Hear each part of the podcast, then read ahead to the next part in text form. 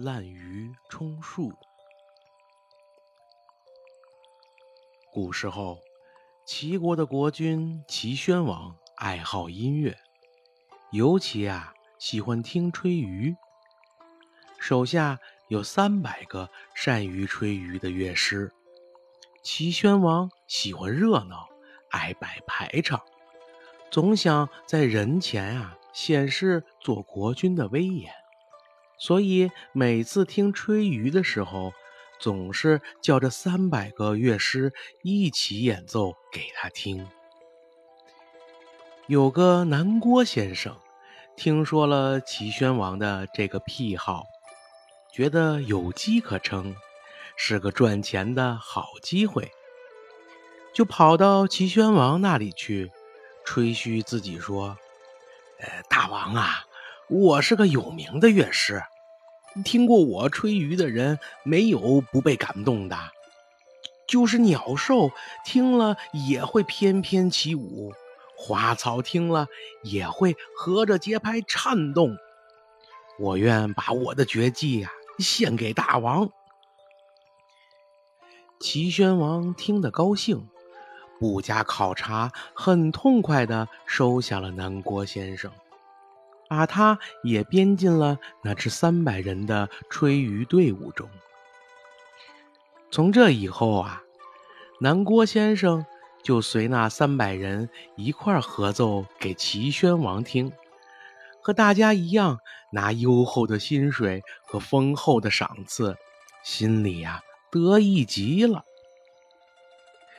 其实南郭先生撒了个弥天大谎。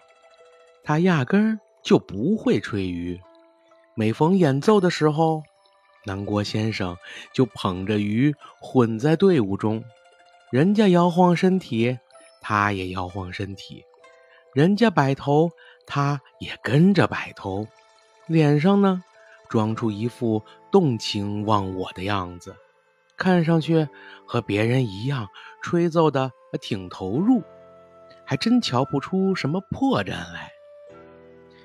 南郭先生就这样靠着蒙骗混过了一天又一天，不劳而获，白拿薪水。可是好景不长，过了几年，爱听鱼合奏的齐宣王死了，他的儿子齐闵王继承了王位。齐闵王也爱听吹竽，可是呢，他和齐宣王不一样。认为三百个人一块吹实在是太吵了，不如独奏啊来的悠扬逍遥。于是，秦闵王发布了一道命令，要这三百个人好好练习，做好准备。他将让这三百人啊轮流来一个个的吹竽给他欣赏。乐师们知道命令后，都积极练习。想要一展身手，只有那个滥竽充数的南郭先生急得像热锅上的蚂蚁，惶惶不可终日。南郭先生想来想去，觉得这次再也混不过去了，只好连夜收拾行李逃走了。小朋友们，本集的故事讲完了。像南郭先生这样不学无术、靠蒙骗混饭吃的人，骗得了一时，骗不了一世。假的就是假的，最终逃不过实践的检验，而会被揭穿伪装。